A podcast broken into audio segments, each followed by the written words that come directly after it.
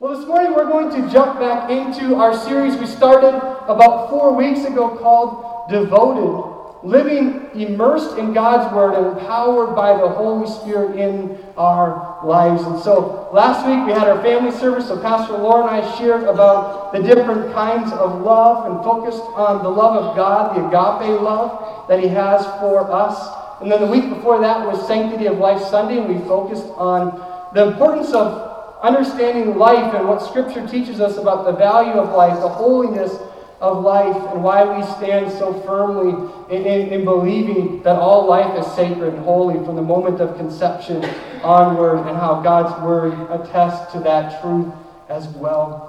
So, as I said, we're going to get back into our series this morning called Devoted, and this is week number three. And so, just a refresher the main verse that we've been using throughout this series comes from Acts chapter 2, verse 42 where it says this They, speaking of the early church, the apostles and those who gathered around after Christ had gone back to heaven, they devoted themselves to the apostles' teaching and to fellowship and to the breaking of bread and to prayer. We've been focusing on those four different elements, those four different items that the early church was committed to doing. And so this morning we're going to be focusing on the third of those, which is the breaking of bread or communion. And as you'll see before me this morning, we have communion prepared, and a little bit later in service, we are going to receive communion together as well. But what is the definition of devotion or devoted? Again, because as we go through this series, it's important we remember what it means to be devoted or to have devotion towards something. And the simple definition is this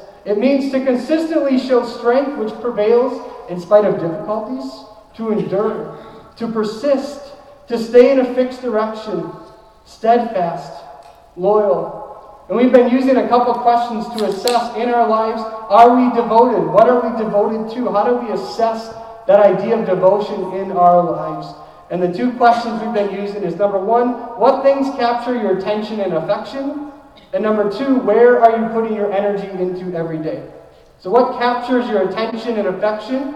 And where are you putting your energy into? Those two things will help answer the question of what am I devoted to in my life? So, as I said, we've already worked through the first two, which was the apostles' teaching or being willing to be students, to be teachable, to continue to learn, as well as looking at the importance of fellowship, or the Greek word koinonia, of coming together for a common bond and a common purpose. And today, as I said, we're going to look at the act of breaking bread or partaking in communion together. If you like eating, if you like hosting or sharing meals with others, then this might be your favorite of the four things we talk about in this passage. Because it's all about coming together around the table. In fact, some of us, since we're here, generally, I would say you eat a few meals a day. And this is probably the most accessible and easiest practice of the four that we talked about to do. Because we all gather around a table multiple times a day. The question is do we gather around the table and do we spend time remembering what Jesus did for us and the promise that God had for us? But make no mistake, breaking bread with other believers isn't simply about passing around food around the dinner table. It's a holy time of remembrance, of praise, of community, made possible only through the life, death, and resurrection of Jesus Christ. N.T. Wright says this about it. When Jesus wanted to explain to his disciples what his death was all about, he didn't give them a theory, he gave them a meal. When Jesus wanted to explain what his life, death, and resurrection was all about, he didn't give them a theory, he gave them a meal to remember. So today, as we, we look at this practice of breaking bread or partaking communion, we also remember that it's only possible through Christ that we are here today. He built the trail so we could walk down the path, and thankfully, He included food as a part of the journey in our lives. Breaking bread or communion is incredibly important. That's why we do it on a normal basis here at Chisholm Assembly of God. Here's why the early church was so stubbornly devoted to breaking bread together. You hear us commonly read this passage from 1 Corinthians 11 when we partake in communion here at the church says, For I received from the Lord what I also pass on to you. The Lord Jesus, on the night in which he was betrayed, took bread, and when he had given thanks, he broke it and said, This is my body, which is for you. Do this in remembrance of me. In the same way, after supper, he took the cup, saying, The cup is the new covenant in my blood. Do this whenever you drink it in remembrance of me. For whenever you eat this bread or drink of this cup, you proclaim the Lord's death until he comes. So communion is about what? It's about remembering Jesus. It's about remembering his life, his sacrifice upon the cross, his body being broken for you and I, his blood, the marker of the new and final covenant between God and mankind, his death, his resurrection, and his promise to return again. It's about his promise to return again for his church. Because what does it say? It says, You proclaim the Lord's death until he comes. He will return to gather his church back together again. These are realities for believers that we simply cannot forget. And because communion is implicitly done with other people, it follows that we celebrate and remember Jesus together. It's something to be done within fellowship, within the body of Christ, within the presence of other believers. Think about it like this our common union, the one thing that all believers have that brings everyone together throughout all of the history of mankind is what? We talked about it in week two Jesus Christ. That's the one common bond that brings every Christian, every believer together. we looked at that in part two, again, the practice of fellowship or koinonia, our common bond is Jesus. Communion is our divine opportunity to remember him every time we gather together for times of worship. So, number one this morning, I want to remind you the power of remembrance. The power of remembrance, of remembering what communion is all about. The significance of communion, why we partake in communion. I think we can all agree, as a general rule, that humans are pretty forgetful, right? Is that pretty, probably pretty accurate statement? We tend to be a little bit forgetful at times. So, how many of you have ever put something somewhere and then you just cannot find it? Right? You search in your house up, and we literally went through this this morning, Pastor Laura and I, with Gabriella. She got this, this new little red purse Friday night at the father daughter ball that she's just over the moon about. And, and she couldn't find it this morning. She wakes up, she comes out, Mom, Dad, where's my red purse?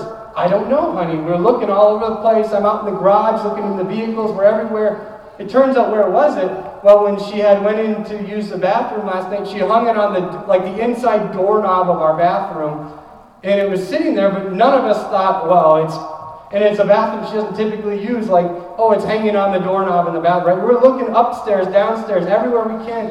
And finally, I was just like, I don't know. I guess I'll just literally walk into any room I haven't walked into yet, and there it is, hanging on the doorknob. Uh, and it's just, but how many times does that happen, right? Or my favorite is we're looking for our car keys, and they're one of two places anymore. Now that there's fobs, they're either in the car, and you don't know where they're at in the car, or number two, they're probably in your pocket, but you don't know they're in your pocket. And you're looking everywhere, and all of a sudden you realize, ah, they've been in my back pocket this whole time. Don't act like I'm the only person that's ever, okay, yeah. I didn't think I was the only person that had ever done that type of a thing. Right? But in order to combat our forgetfulness that we have as humans, many of us write notes to ourselves. Maybe we make reoccurring events on our Google calendars or we, we set alarms on our phone throughout the day. I've said that before. I've got alarms set for all kinds of things. So if you come in my office and an alarm goes off, it's probably just a reminder to me that something's going on. But I set alarms and calendar dates for everything so I don't forget these things. These devices or tricks help to trigger our memories and keep us focused on the things that truly matter. In fact, this practice is almost as ancient as humanity itself. If we go all the way back to the book of Genesis, we see this take place. It says this in Genesis chapter 12, starting at verse 1. The Lord had said to Abraham, or Abram, Go from your country, your people, and your father's household to the land I will show you. I will make you into a great nation, and I will bless you. I will make your name great, and you will be a blessing. Continuing on, I will bless those who bless you, and whoever curses you, I will curse, and all the peoples on earth will be blessed through you. So Abram went as the Lord had told him, and Lot went with him. Abram was 75 years old when he set out from Haran. He took his wife Sarai, his nephew Lot, all the possessions they had accumulated, and the people that they had acquired in Haran, and they set out for the land of Canaan, and they arrived there. Abram traveled through the land as far as the site of the great tree of Moreh at Shechem. At that time, the Canaanites were in the land. The Lord searched to Abram and said, To your offspring I will give this land. So he built an altar there to the Lord who had appeared to him. Finishing out, it says, From there he went on toward the hills east of Bethel and pitched his tent, with Bethel on the west and Ai on the east. There he built an altar to the Lord, and he called on the name of the Lord. Right, so Abraham's being called by God to leave his homeland and travel to a place he doesn't know and a place that is foreign to him. And he does it, he's faithful, he takes his family and everything he has, and, he faithfully follows God. And at the conclusion of the passage, you'll notice it says Abram built not one, but two different altars in this passage, both of which commemorate moments that he had with God. Encounters that he had with God. He would create uh, an altar to remember and to give praise and thanks to God for what God had done in that moment, in that particular place that it took place. Now, if you've read through the Old Testament and you know that it says, you'll notice that they were building altars. That was a pretty normal practice. We see it happen a lot throughout the Old Testament. And many of them are referred to as altars of remembrance. Here's what one, one biblical commentator has to say about these, these altars of remembrance we see throughout the scripture. It says, Our altars of remembrance are a symbol of God's faithfulness in the midst of wilderness, change, and transition. It's important to remember those times of God's faithfulness for our future self when doubt and difficulty arise in new ways, but they are also a reminder of, to future generations. These are the defining seasons of our life story that need to be remembered and shared with our children and grandchildren as a means to point them back to God. With this in mind, we can see how important it is to remember certain points of our faith and certain experiences we have with the Lord. We can see why a practice like communion is so important as we collectively focus our memories again on Jesus' life, his death, and his resurrection. We can see why the early church was so devoted to this practice. We can also see why it's important for us today to continue to practice in having communion, coming to the Lord's table together. But having it be not just a time where we gather together and come to the Lord's table, as we look at just a moment, communion is also a time where we are to come unpolluted by division, anger, and sin. There's another part of communion that sometimes we like to look over. And this morning, that's our second thing. Number one, remembering the, the importance of remembering. Number two, seeking reconciliation. Part of the communion process is an opportunity to, to find reconciliation, whether it's between you and the Lord or you and other people. It's an opportunity to seek reconciliation.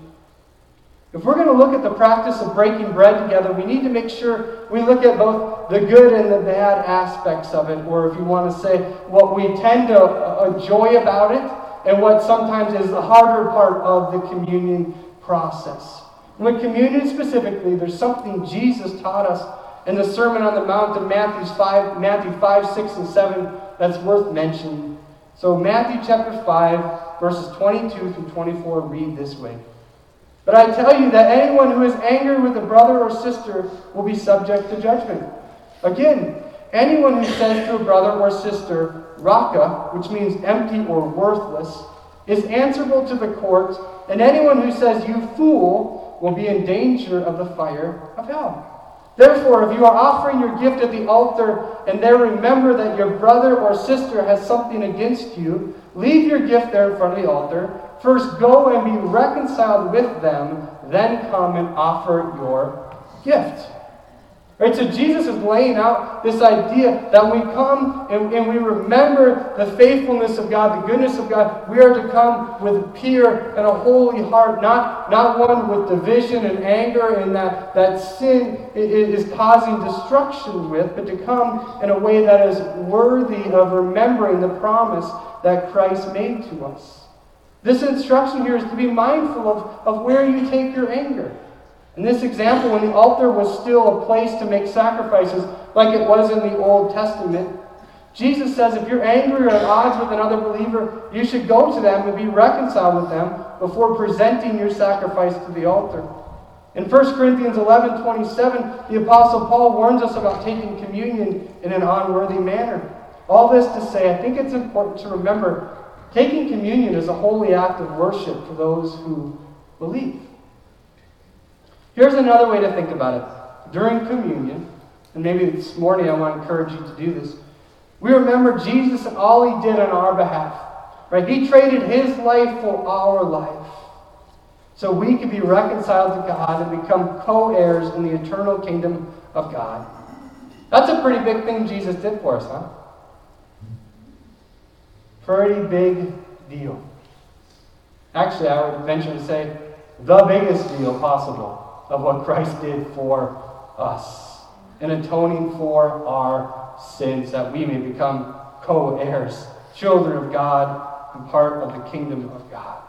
So it makes sense that we should all do the same. We should all desire to be reconciled with others as well, at peace with our family and friends, and free from sin in our lives. We should be willing to forgive others just as God has forgiven us through Christ Jesus. We should deal with our anger and our sin before partaking in communion. Not because it's a random rule that we need to follow, and definitely not as a way to exclude people from participating in communion. But as believers, we are united in our common bond with Christ, and we should seek unity with others as much as possible as well. Imagine for a moment an entire church completely devoted to unity, forgiveness, charity, and generosity with one another. I know it sounds crazy and idealistic, difficult. But if I could dream for a moment, then you could dream for a moment.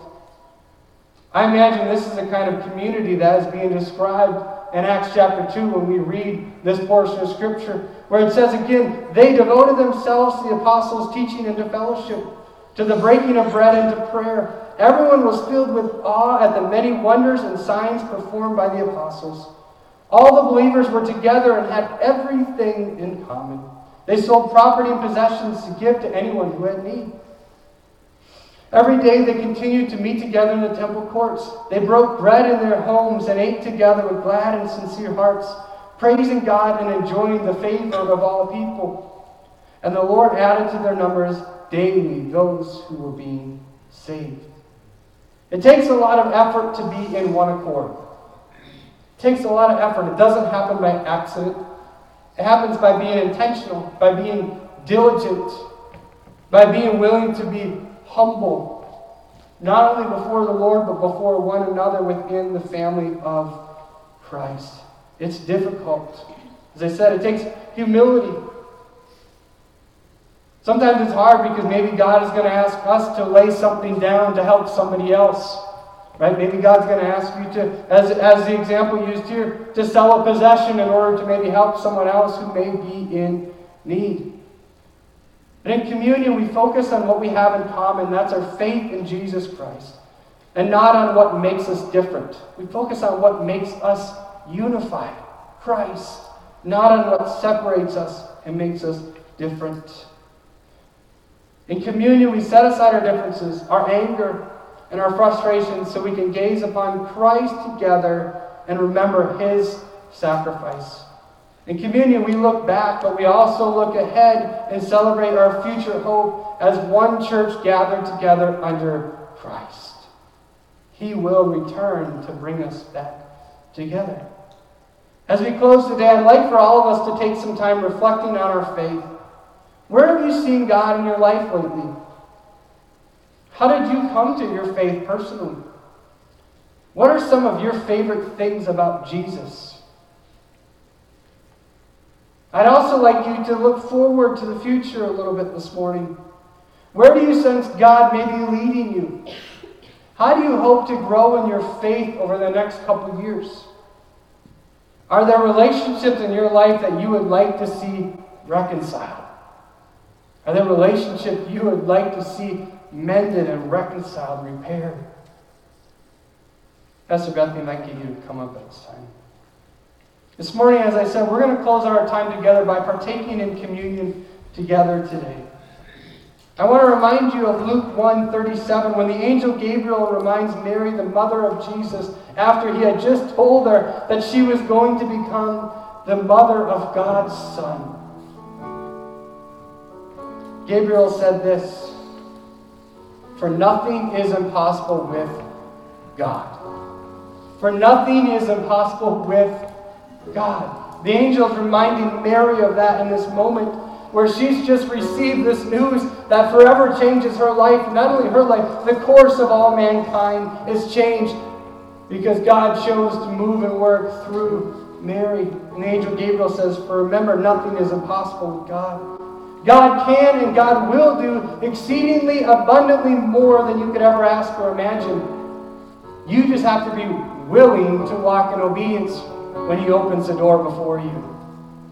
We have a part to do in this. Are we willing to walk in our, in our faith, to walk in accordance with what Jesus is calling us to do, with the way the Holy Spirit is leading and guiding and directing us in our lives?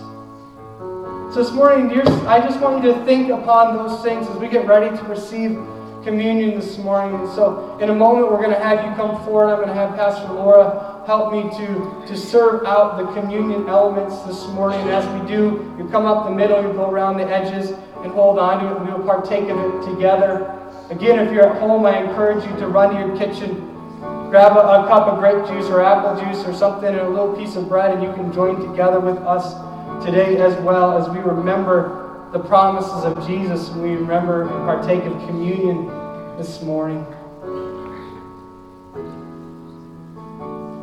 The importance of remembering what communion is all about and the opportunity to find reconciliation not only with the Lord but with others. These are two things we must remember when we partake and come to the table for a time of communion. And so at this time again, I'm going to invite Pastor Laura to come up she's going to help me this morning. And as Pastor Bethany begins to lead us uh, through a song this morning, I want to invite you and encourage you to come forward. If you're not a member, that's okay. Communion here is open. We just ask that, as, as the word says, if you have a relationship with the Lord, you're more than welcome to uh, receive communion with us this morning. Father, we thank you today that you are a God who brings about reconciliation. You're a God who mends brokenness. You're a God who rebuilds bridges. You're a God who, who loves us so much and desires that we would not only experience your love, but Father, that we'd be able to share that love with other people as well. And so, Father, I pray for individuals and families, Lord, here this morning, or those who may be joining us online. God, who are in need of reconciliation, may today be a day where, Lord, they start this process of reconciliation, of allowing you to come into the situation and bring healing into the brokenness that they find themselves in. Father, I pray for our church that we will be a church and a body of believers that's full of unity. Lord, that, that has a common bond and a common goal, and that is to reflect you to our community and the Iron Range and the world all around us. So, Father, I pray today that where there may be division, where there may be hurt or harm, God, I pray today that you would help us to have the necessary conversations, Lord, that we can find reconciliation within our body of Christ here, that we can walk in true unity with one another. And Father, I pray for our nation and our world. God, that again we would be unified under the banner of you as Lord of all. God, that we wouldn't allow everything to, to differentiate us, to divide us, but God, that we would allow that which is our common bond, that which is the most important thing in our lives, and that's you, to be what draws us together and not listen to all the other things that want to drive us apart. And so, Father, we pray today that you would help us, Lord, to walk in unity. Help us to walk in one accord with one another according to your word, as the early church did. And so we thank you for that. Father, be with us now as each of us go our separate ways. We just ask, God, that you give us opportunities to be the hands and feet of Jesus here in Chisholm, the Iron Range, and around the world. Father, continue to help us to reach the lost through the empowering, equipping, and enabling of believers through the working of the Holy Spirit. And we give you all praise, all honor, and all glory. In Jesus' name we pray. Amen.